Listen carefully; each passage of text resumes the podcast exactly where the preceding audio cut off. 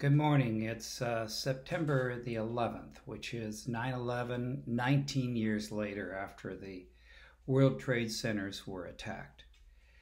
And on this Friday, I'm remembering where I was and all the tragic loss as we were attacked, not only at the Twin Towers in New York City and they fell, but also at the Pentagon and of course the plane crash in Pennsylvania, where um, Shanksville, Pennsylvania, where that plane was uh, to be headed for the U.S. Capitol. And so this uh, this day is uh, sobering to all of us as Americans as we remember those events. Uh, also, other things are happening around us. I learned yesterday that not only was my uh, nephew had to evacuate his home just east of Eugene, Oregon. Uh, in Springfield, he's had to leave his home because of the fires. Uh, but also, uh, my son Scott and other family and other uh, people have had to evacuate. Uh, my cousin uh, Cher and her husband Ed had left their home two days ago. Don't know about what's happened to their home. Uh, my son Scott and his wife are um, packing up in case they have to be ordered out. The fire is only four miles from them and headed their direction. And these are in um, among housing development things. These aren't these are not out in the woods. Although there's lots of woods, lots of trees there.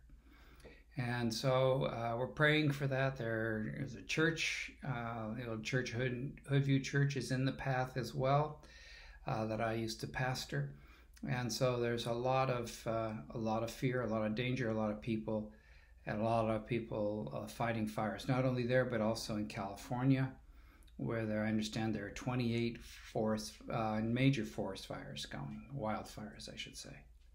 So it is a, a troubling day, a, a, day that we want to uh, not only remember 9/11, but all the other things that are going on in the world.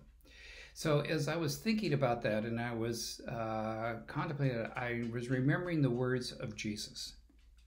And in John 14, he um, gave this wonderful uh, discussion as promises of the Holy Spirit. But he said in John um, John 14, verse 27, Peace I leave with you.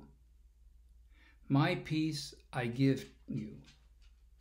I do not give to you as the world gives. Do not let your hearts be troubled, and do not be afraid. I think that is of great comfort to us today. Not to be afraid that the peace He will give to you. Now, I know that if you're home and things are in the line of fire, you are you are fretful you're concerned. Some people it bothers more than others but you know if you have to load everything you can in the car and you try to do everything you can to save your valuables your photos your documents your clothes that you need to take and then walk away and leave your home. I was talking to uh, a friend of mine and she she went through that experience and uh, when she was living in down in California in San Diego area, and her home. She left her home. She got her father out and her dog, and she and they got up and left at three in the morning because they could see the orange glow of the flames so close, and they quickly got out. And uh, so when she was allowed to come back into that area, her house was standing, but the one on either side was completely gone it's uh, it's very fascinating how that that happens and how those fires that whip through it seemed it doesn't matter just whatever burns burns. We sometimes get those fires here. Uh, our dry season is in january through march and we can get fires out into our uh, swamp area where there's lots to burn. The pine trees that were seeded actually pine trees can do a lot and so uh, these these events, these things, uh, cause us great concern. But here here today, our passage is that the peace I leave with you, the peace of Christ inside, that He is in charge and He will take, not like the world can give, but that He give us, gives us peace.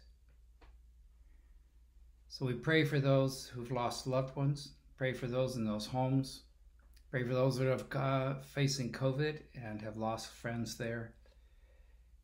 And let's today, as the Sabbath hours are coming, be at peace. Okay?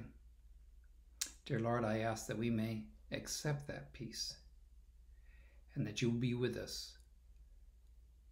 I thank you for that. And Lord, we ask that your peace may be spread over us. Today, there's a lot of aching hearts for loved ones. Even though lost 19 years ago, they're still remembering. And what happened on that day. But Lord, we ask for you to be with us today. And as we enter these Sabbath hours this evening, may we be at peace. The peace that you give that passes all understanding. In Jesus' name, amen. All right. God bless you. Have a peaceful day, and please tune in tomorrow. Uh, at 11 a.m., we will be having our worship service, and happy to have you join us. I will be speaking about Aquila and Priscilla, tent makers. All right. Have a have a joyful time, joyful time today, peaceful time.